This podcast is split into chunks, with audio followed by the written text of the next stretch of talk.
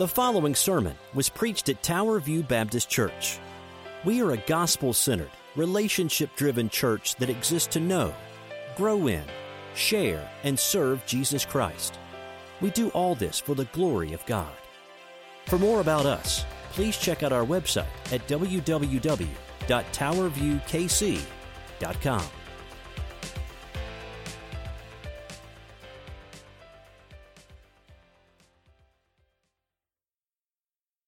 invite your attention this morning, thank you, Meg, to Matthew chapter 28. Matthew chapter 28. Uh, we will be looking at our series over the next several weeks, the Back to the Basics Who is God? Uh, last week we started with uh, Why Study God? And we saw uh, several things we'll get to in just a minute. Uh, but before we get there, I just wanted to say that uh, in recent years there's been a trend. I hope you'll get a laugh out of what's coming. I got a laugh out of what's coming, but I have a very dry sense of humor. So if you don't have a dry sense of humor, just humor me this morning, and, and, and we'll do this together. But you know, as we study this thing called Back to the Basics, God is, uh, God is who He is, we see that there are a lot of problems. But in recent years, across society, there's been a trend called first world problems. Many of you may have heard of these, seen these before, but I want to give you some first world problems as we start off our study today that maybe you have experienced as an American, as, a, uh, as someone living in this country. Uh, Amy, why don't you throw up that first one? First world problem that happens often is I want to eat chips, but I can't hear my TV over the crunching.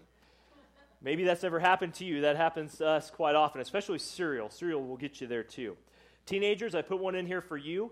Uh, this often happens. We live in Independence temporarily for the next month or so before we move up here. This happens in Independence Center all the time. Parents will drive me to the mall and pay for everything, but being seen at the mall with my parents is mortifying. It's very true. That's a first world problem that ha- affects teenagers across all generations. This next one, many of you probably experienced on this cold Sunday. You want to turn off the lights, but the bed is way too comfortable. Uh, you all act like you've never had these problems before. Every morning.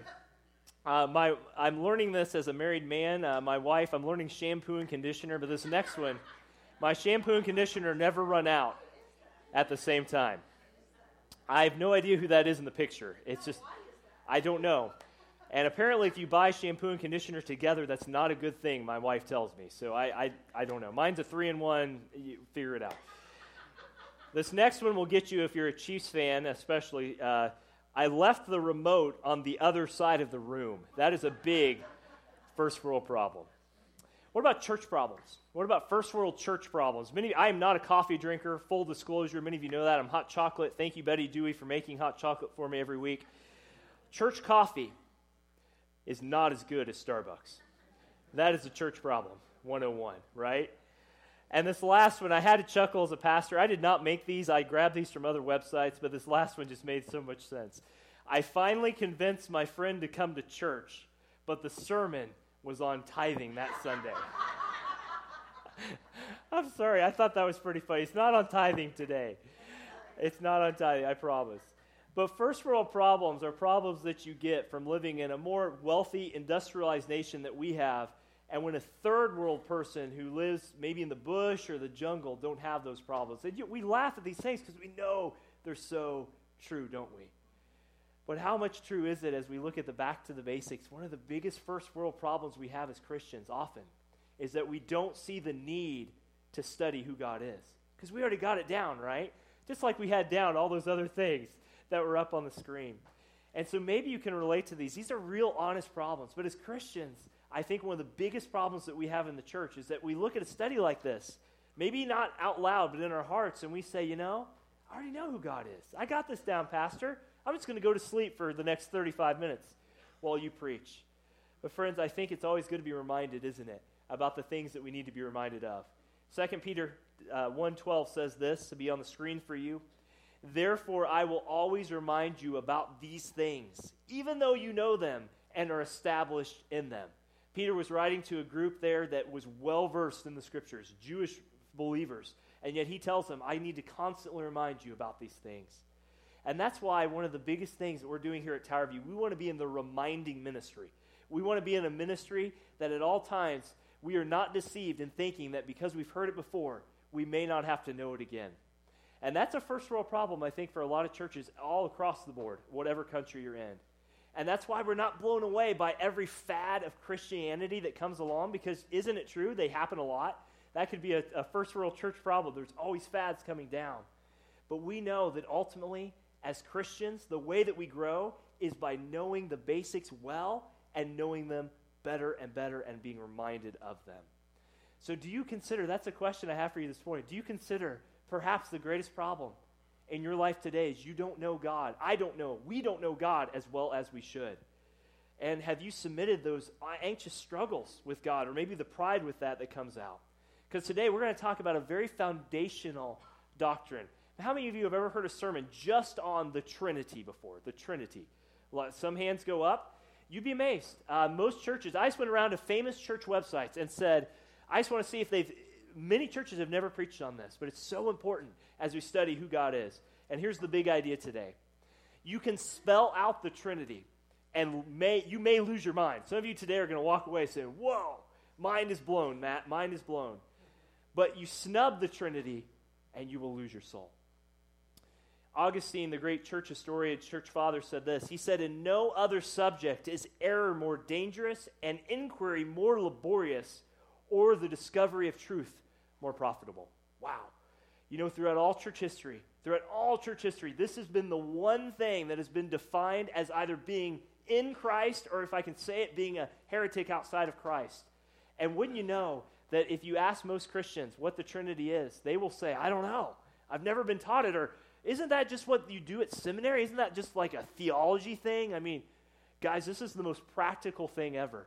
It's interesting that on the last time with the disciples in the upper room in John 14 to John 16 that Jesus basically unpacks the Trinity as he talks about the Holy Spirit, God the Father, his position.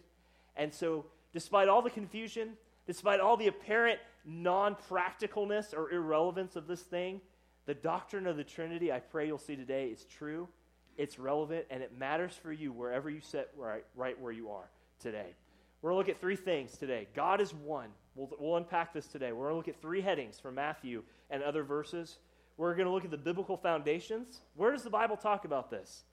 Here's a big word theological exploration. What does this really mean? And finally, the practical explanations.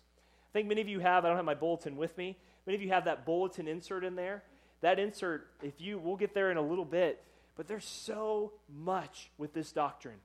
And, church, I just want to remind you today that because we're studying doctrine, the teachings of what we believe, don't just think it's head games. The head games turn into heart realities as we go through everything that we're going to go through today. But I just want to let you know as well that this is not just something that defines what we believe. This literally can mean eternity for you or for someone else, getting this down and getting it down right. With that in mind, will you join me in standing if you're able this morning? for the reading of God's Word. We are not going to unpack completely Matthew 28, but we need a place in the New Testament where this was taught. And so, Matthew 28, 16 through 20, uh, often preached through the Great Commission, and it is, but it also is another place where we see the Trinity. Read from the ESV this morning Matthew 28, 16 through 20. Now, the eleven disciples went to Galilee to the mountain to which Jesus had directed them. And when they saw him, they worshipped him but some doubted. And Jesus came and said to them, All authority in heaven and on earth has been given to me. Go therefore, or go ye therefore, your version may say, and make disciples of all nations, baptizing them in the name of the Father, the Son, and of the Holy Spirit, and teaching them to observe all that I've commanded you. And behold, or lo, I'm with you always, even to the end of the age. That's a great promise, isn't it? Aren't you grateful God's with us even till the end of the age? But it starts by understanding who He is. God is one, the Trinity. Not just a theological exercise, but practical for your life. We'll get through that. Let's go before the Lord as we pray, and uh, we'll, we'll ask the Lord to bless our time this morning. Let's pray. Father, we are so grateful that we have the opportunity on a snowy day. We know a lot of our regular folks are uh, at home. And Father, we pray for travel mercies for many. We think of Steve traveling to see his father in uh, Wichita this morning. Father, many of, uh, who are just uh, unable to be here, but Father, thank you for those that are. We pray this will be a profitable time, Lord, as we seek to honor you through your word. Father, may you give us insight through your spirit to know who you are. Father, we know we can't spell it out completely, but we pray we would not dismiss it completely either. Father, we thank you so much that we have your word this morning. May you be honored and glorified, we pray in Jesus' name. Amen. You may be seated. Thank you. What I'm going to do, this, uh, many of you know that usually we just have three slides for the three main points of the sermon. Uh, we're going to do it a little bit differently today because I want you, if you are a note taker, gonna, I'm going to read a lot of verses this morning. And if you are a note taker, I would just encourage you just to write these verses down.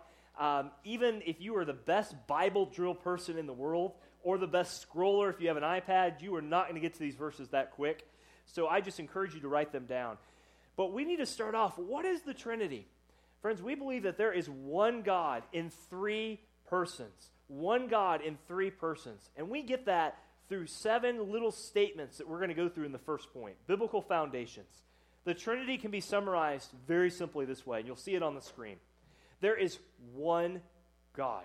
One God. The Father is God. The Son, Jesus Christ, is God. The Holy Spirit is God.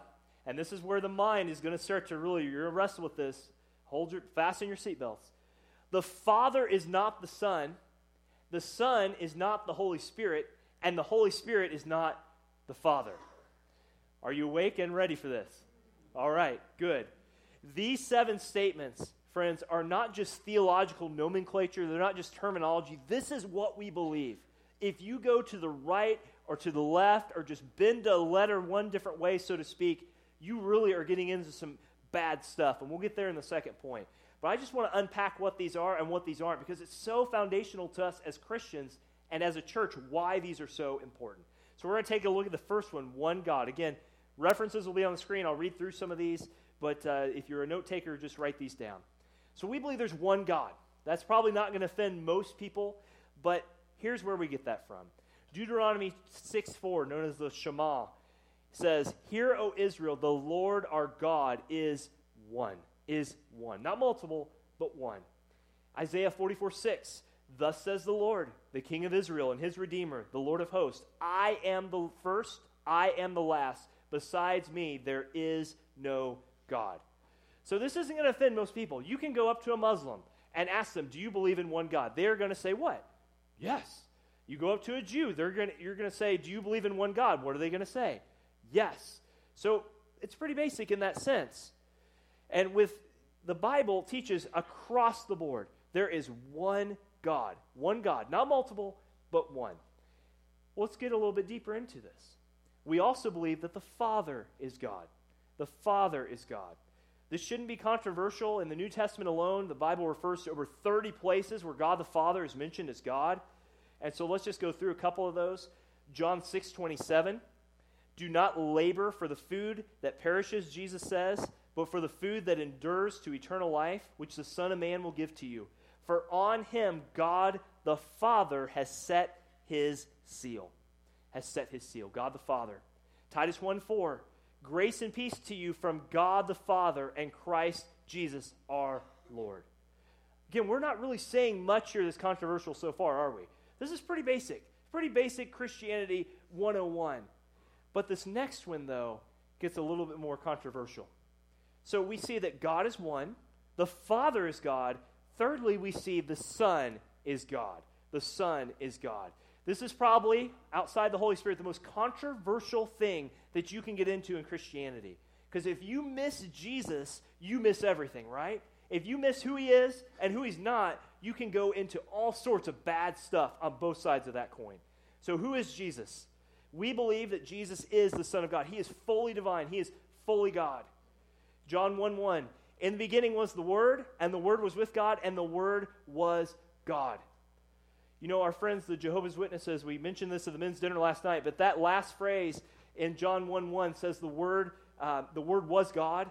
They have mistranslated that to create a whole religion that says that Jesus isn't God, that he's a created person just like you and me. See how easily it can be twisted. John 8 58. Truly I say to you, therefore, this is Jesus, before Abraham was, I am. You Bible scholars, you remember this Exodus 3:14. What did Moses ask God? He said, he said, "Who should I say is sending me?" And what did God tell him? I am. Jesus in John 8:58, the Bible goes on to say they took up stones to stone him because they knew what he was saying. Jesus equated himself with God when he said that. How about Luke 24 52? This is after Jesus is resurrected. They worshiped him and returned to Jerusalem with great joy. You don't worship someone, if you're a Jew that saw the risen Jesus, you don't worship someone unless you believe that they are God. That's blasphemy. So Jesus equates it like that. Colossians 2 9, for in him the fullness of deity dwells bodily. In Christ, everything is found about who God is. How about John 20, 28? Doubting Thomas, many of y'all know that phrase. Doubting Thomas, what did he say? He said, Man, I'm not going to believe Jesus rose unless I see the nails in his hand and I see the pierced side. And what happened to him? God came, or Christ came to him and he said, Thomas, here I am. And what, it, what was his response? He said, My Lord and my God. And here's one, if you all, this is a very obscure reference, not obscure, but it's, it's a less known, rather, reference to Christ. 1 Corinthians 8 6 says, Yet there is one God, the Father from whom all things are and from whom all things exist, and one Lord, Jesus Christ, through whom are all things, through whom we exist. Friends, this is so clear. Do you see how important it is as a Christian? You can't just believe. You know, if you walk up to someone and say, Do you believe in Jesus? What are most people going to say? Yeah, of course I believe in Jesus. Bigger question is, who is Jesus to you? Jesus is very popular, isn't he? People wear crosses all the time. People have crosses in their homes. But do they believe in the Christ of the Scripture that is the Son of God? That's the big question. If you're here today and you're not a Christian, the biggest question you must answer is just that Who do you say that He is? And, Christian, if you're here today, stand in awe of your Savior. He's not just a glorified man, He is the God man. He is Jesus Christ, high and lifted up. He is God. He is God. So we see, uh, I know I'm going through this quickly. There is one God. The Father is God, the Son is God, and lastly, the Holy Spirit is God. The Holy Spirit is God. Okay, I have to stop here for just a second. We have not seen it, but how many all have seen the new Star Wars movie that has come out? A lot of hands go up. That's, that's good. Some of you have raised multiple hands and toes because you've seen it multiple times. You know, this next time that we're talking about, the Holy Spirit is probably outside of Christ the most misunderstood. We don't have time to unpack all that the Holy Spirit is, but the Holy Spirit is fully God. He is not, as some say, uh, some, especially Jehovah's Witnesses, will tell you that the Holy Spirit is like the Force from Star Wars. That if you just, I don't know how the Force works, but I guess you, it's kind of like a stomach ache. You can feel the Force going different ways. I, I'm being facetious, but you know what I'm saying. The Holy Spirit is not like a bad heartburn that you get but he does convict you of your sin, and you may, you should feel conviction for that. But the Holy Spirit is not just some redheaded stepchild that it's like Father, Son, and oh, by the way, there's this guy over here. No, he's fully divine.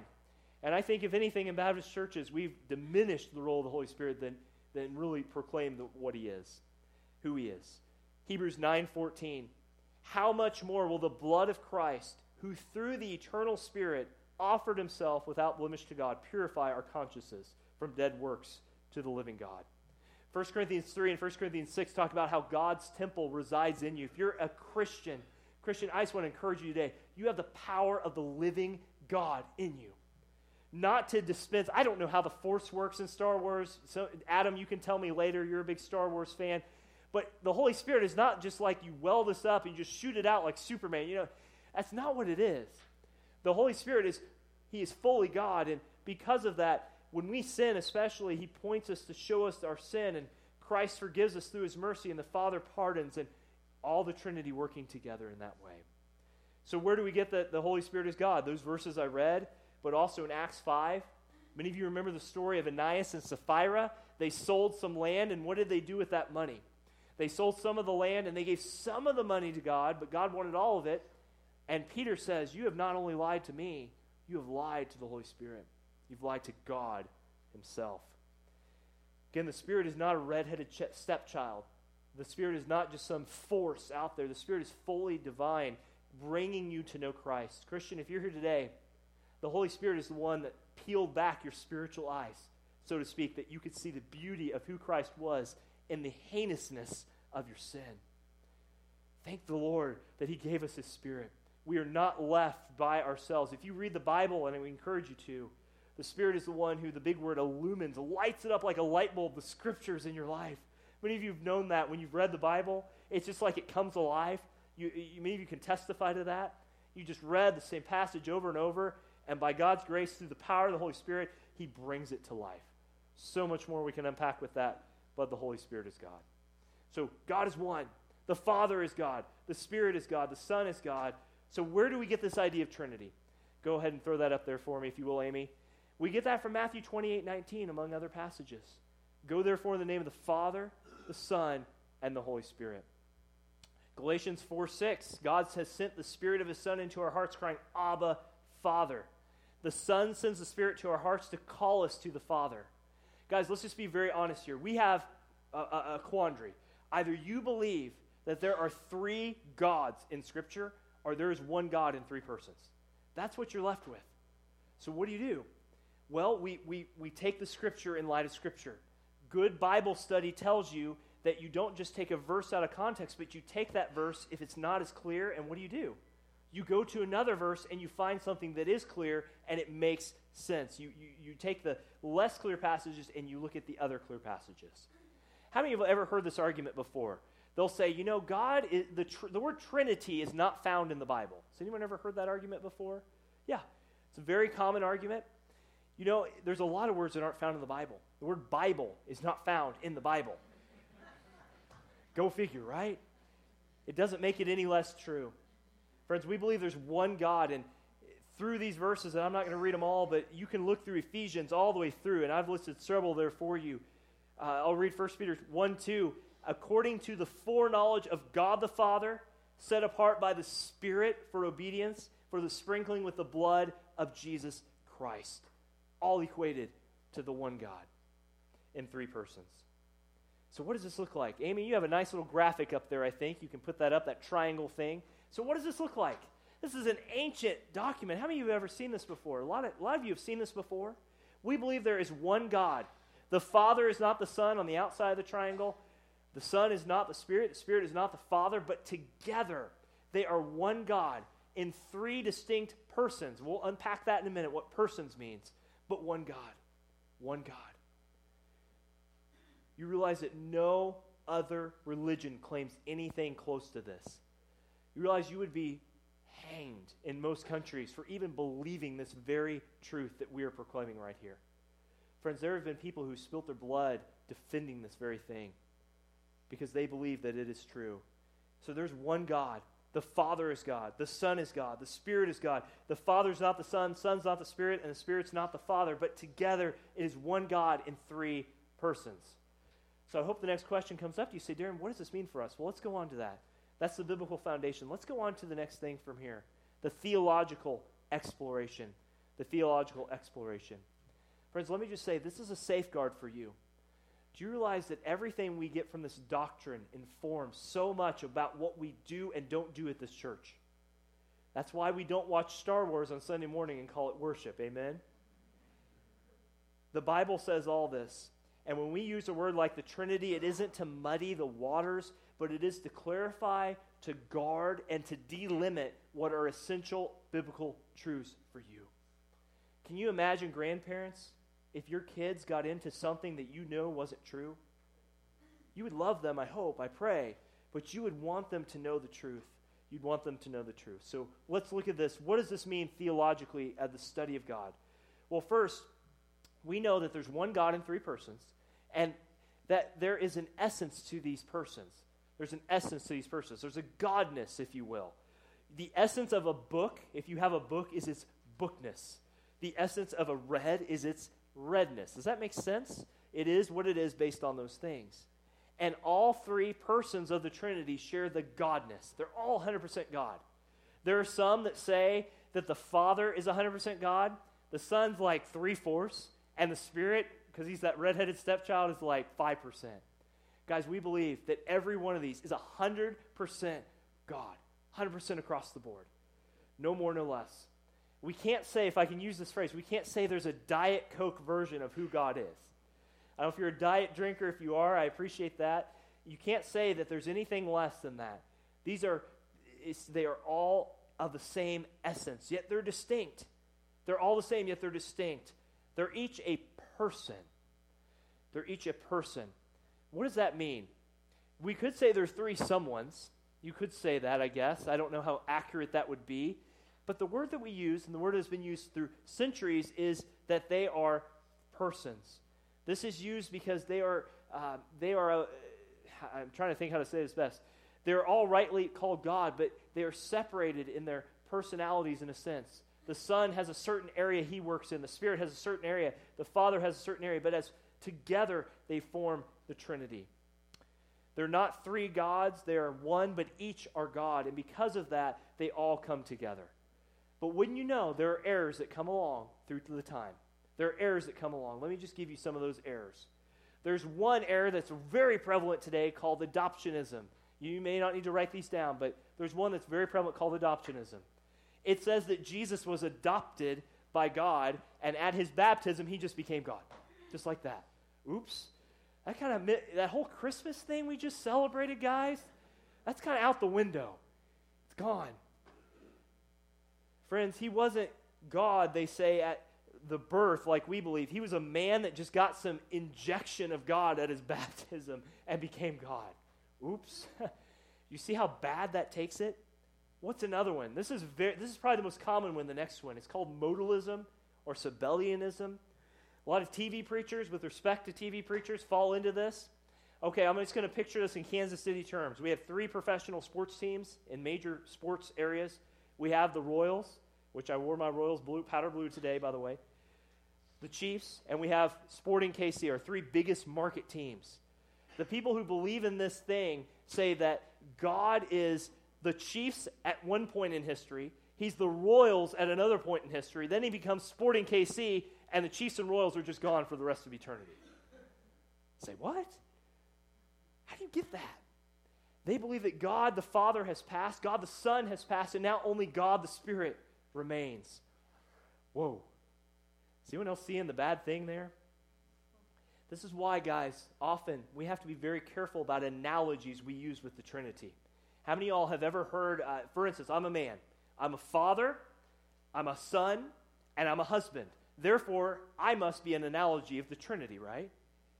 No. Be very careful because you're doing the exact same analogy that they're doing.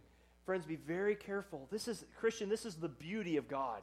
Someone says, I have to know everything about God or I cannot worship him. No. This is the, the mystery that is so beautiful about who God is. The, the Trinity is going to blow your mind because at some point you are just going to, you're going to go nuts trying to figure this out. And you're going to bow the knee and say, Lord, I am not you, but I believe that you are one God in three persons. You're not a God that's passed away with the Father or the Son. You are always co eternal, co-existent, all those things. But some say that the Father has passed, the Son has passed, and now all we have is the Spirit. Friends, I'm just going to give you some names because I want to warn you about them. T.D. Jakes believes this. Joyce Meyer believes this. These are not just harping on their wealth and prosperity. These are people who believe distinctly different than what we believe. Be careful. Be very, very careful. What's another error? Arianism. Arianism is a big word. It basically means this.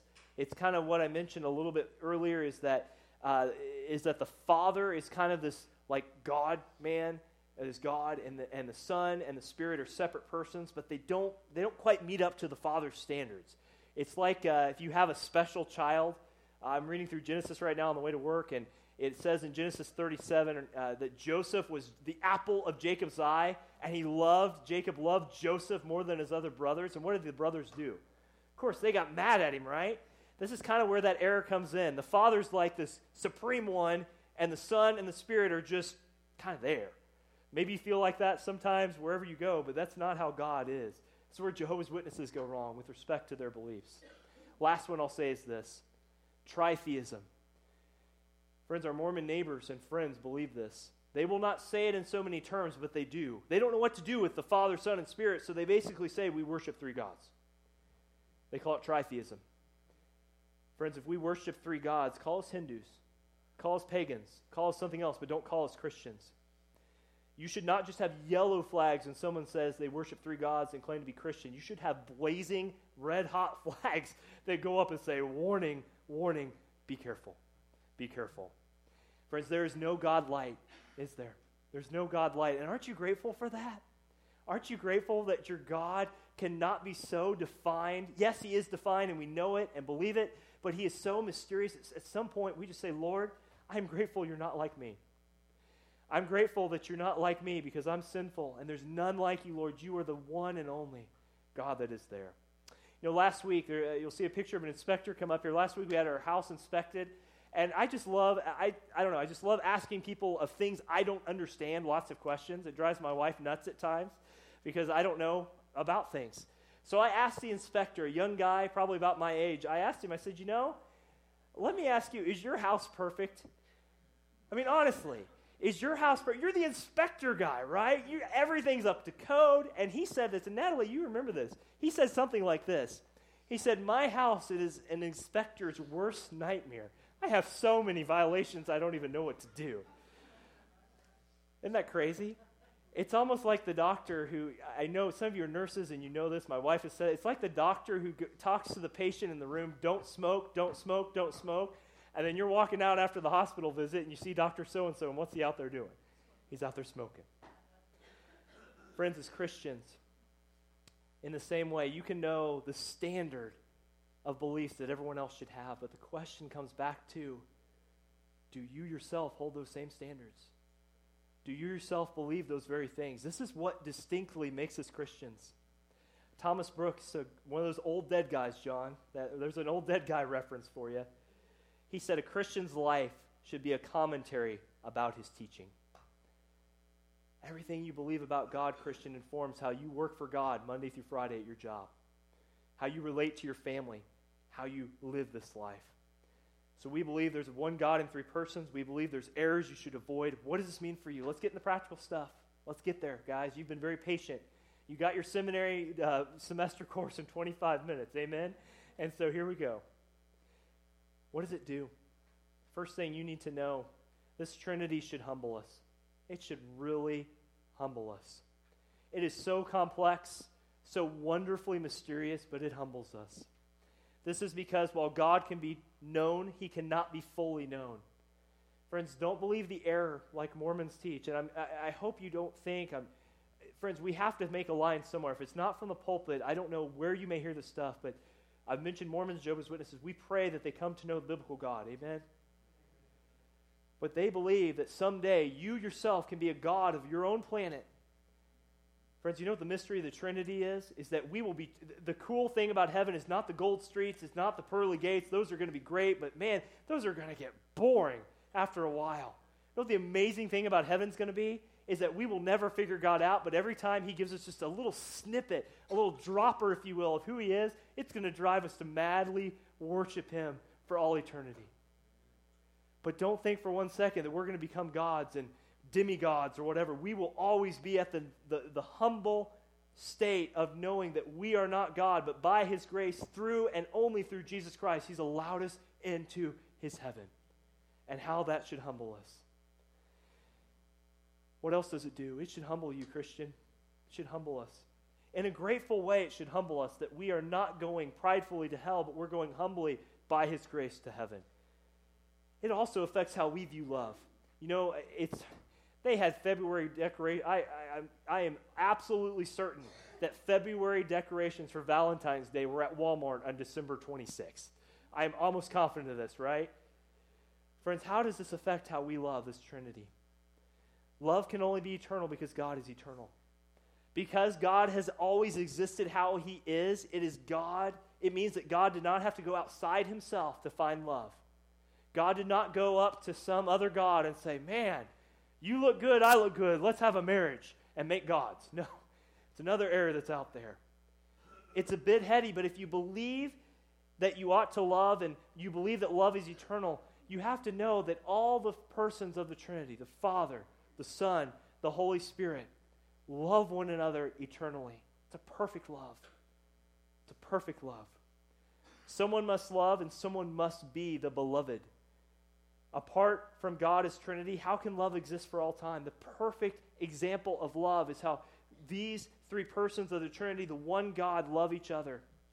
If God doesn't exist how he is in the Trinity, then love means nothing. I mean, think about this. If God is not perfect in his love, how can we love others if we ought to love them? Christian, the greatest encouragement to you to keep loving the people that are most annoying, most awkward in your life is to remember that God loved you at the deepest point of your need outside of Jesus Christ. And if God is, is Trinity from all time, love can be eternal because the Father loves the Son, the Son loves the Spirit, and the Spirit loves the Father. And God didn't create the world to be love, but out of the overflowing love of His Trinitarian love, He loved us. Wow. Christian, if you're struggling this week to really know who you are in Christ, I just want you to take five minutes and think about the love God has given you. Without condition, without merit, without anything you bring to the table, it was all by grace through Him. What's another way? This is practical, hopefully practical to you. It humbles us, it's how we view love, but it's how we truly love. 1 John 4 7. Love is from God. Trinitarian love includes love for God, for family, for friend, for neighbor, for stranger, for even your enemies. Even your enemies, because God has loved us at our deepest point of need, so we can love others. Jesus came to be our neighbor even when we did not love him, friends. Think about that. And this was a plan that was adopted before the foundation of the world. You know, some say that, that uh, Jesus Christ coming was God's plan B. If it was God's plan B, then we must have missed something all along because God, as the Trinity, knew exactly where we would be and exactly what we would need at every point of every time. Christian, don't think that He doesn't know where you need to be at every point of every time. That's why you can have a life of love because He's loved you. It also affects Blake. I was thinking about you on this point. I had lunch with Blake. Blake and I have barbecue Thursdays uh, almost every Thursday. Thank you, Blake. And I thought about this for you. It affects how we worship. You ever thought about this before? Do you realize there's a way we don't worship, not just in Christians, uh, or not just in this church, but across churches? There's reasons that we don't just pray and worship the Holy Spirit. There's reasons that we pray to the Father, we exalt the Son, and we ask the Spirit to work among us. It's because we know that we are going before the one God in three persons. John 4 23. But the hour is coming and is now here when true worshipers will worship the Father in spirit and truth, for the Father is seeking such people to worship him. This means in our singing, in our serving, in our praying, it is, it is to the Father, it's through the Son, and it's by the power of the Holy Spirit that we do these things. Blake, thank you for wo- focusing on that uh, us each week. We appreciate that very much. Very, very much. Friends, but it also, fifthly, this is the nature of true relationships. If you know this God in three persons, you know the nature of true relationships. Look, let's be honest. We all have different personalities. Some of you are super type A that if you're you're that kid that put all the paper clips in a row, and if someone comes and moves one paper clip, you just have a hissy fit right there on the spot. Some of you are so loosey goosey, it's amazing that you get out of bed and get here every day. Amen? And I'm not pointing fingers, but you may know who you are. Friends, if you think you can exist apart from God in loving relationships, you are, you're missing all that it is. In the original Greek, John 1 1, it says, In the beginning was the Word. That's Jesus. And the Word was God, and, and the Word was with God, and the Word was God. John is literally saying that the Father and God the Son were proverbially face to face in eternity past. The Trinity, you know, it's not that the Holy Spirit's out on Mars and the Father's out in Jupiter and, and the Son just happened to show up on Earth. That's not how it works. They have been all together through all eternity. And this is why that we see the Trinity's relationship that for us this should be the most profound thing to love each other in a Christian church and love on each other in a Christian church. Because they have a true relationship, they the Trinity this is why we practice hospitality to strangers. This is why we have a benevolence ministry. John, thank you for heading that with the deacons up with that. Because we see that the Trinity has been focused in relationships since the beginning. So too, we on this earth, especially in the church, are to have relationships with other true Christians.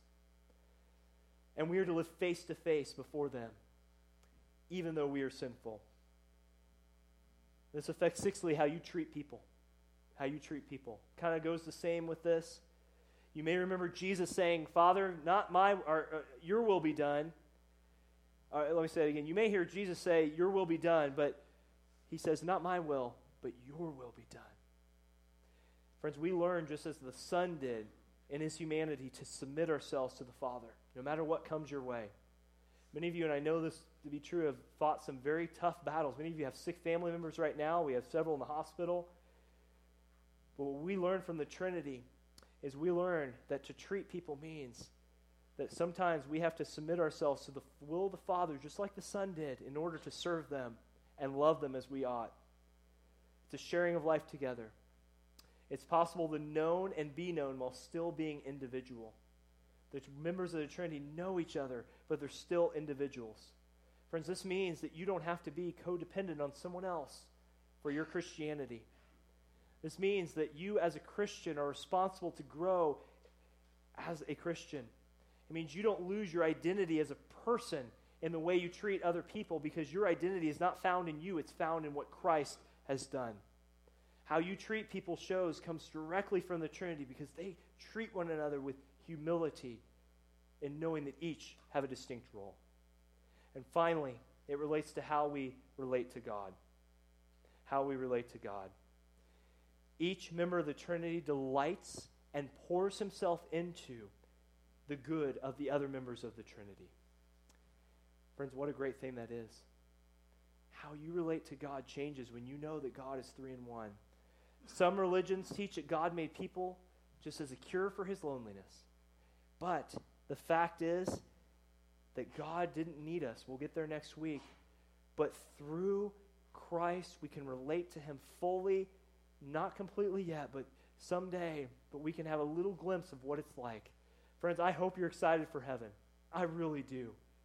And I hope you're excited because how you relate to God now is only going to be eternally magnified when you get there someday. I hope that you leave today knowing a little bit more about the Trinity theologically and biblically, but I hope you know that everything that you do in this life, everything we do as a church, starts with who God is. Amen? And friends, if you know someone who knows not the Trinity, you know, Dale and Nancy, if I can use this, I hope, uh, you know, Dale and Nancy and I are going through a study of the Bible. Uh, they're kind of getting this on a double whammy. It wasn't planned this way, it just kind of worked out that way. Nancy, you made a comment that you knew someone very dear to you that had never heard this before, had grown up as a Christian, had never heard this before. And maybe you're here today and this is new to you, and you say, Darren, I just want to know more. We'll be down front afterwards. But if you're a Christian here today and you say, Darren, this is just old hat, I would ask that you would pray through. Say, God, Father, thank you for sending your Son. Son, thank you that through the Spirit my eyes have been revealed. And Spirit, thank you that you show us all things in Christ. If you're here today and you've lost the awe and wonder of who God is, maybe on a snow cold day without a Chiefs game in the afternoon, maybe it's time to say, Lord, I want to know you better. Make this new year the time that we do that. Let's go before the Lord and pray today. Father, it's a different sermon today. We know that, uh, Lord, the study can go different ways. But, Father, I just pray. Father, it's hard to communicate this truth because this truth is, is uh, beyond us to some degree, Lord. But I thank you that in our finite minds and our simple human minds, you've given us enough understanding. Father, I would just pray that you would enliven us through the Spirit as we worship you this last song. But, Father, I also pray that this would just not be boring, rote memory. But, Father, that we know you through Father, through you, through the Son, through the Spirit, one God in three persons, that Father, you protect our church from error. You protect our teaching from error. Father, you protect our families from error. Father, we, we, we pray not to hold or domineer that over people, but Lord, this is your word, and this is what your word says. Help us to be people of the book, even if it hurts. But Father, may we do it boldly, but with all loving humility, because, Father, it's a humbling truth. Father, I pray for Christians today who just uh, may have lost that awe and wonder of who you are. I pray that the mystery of the Trinity would encourage them, challenge them by your Spirit, Father, to know you better. Father, I pray for any person here today who's not a Christian that they would see their greatest need is Christ, the Son, who reveals the Father and gives us access to the Spirit only through Him. Father, there's so much that can be said. There have been books written on this, thousands of page books written on the subject. Father, we didn't hardly touch the foothills of the Himalayas today. But Father, I pray you use it for your glory. We ask in Jesus' name. Amen.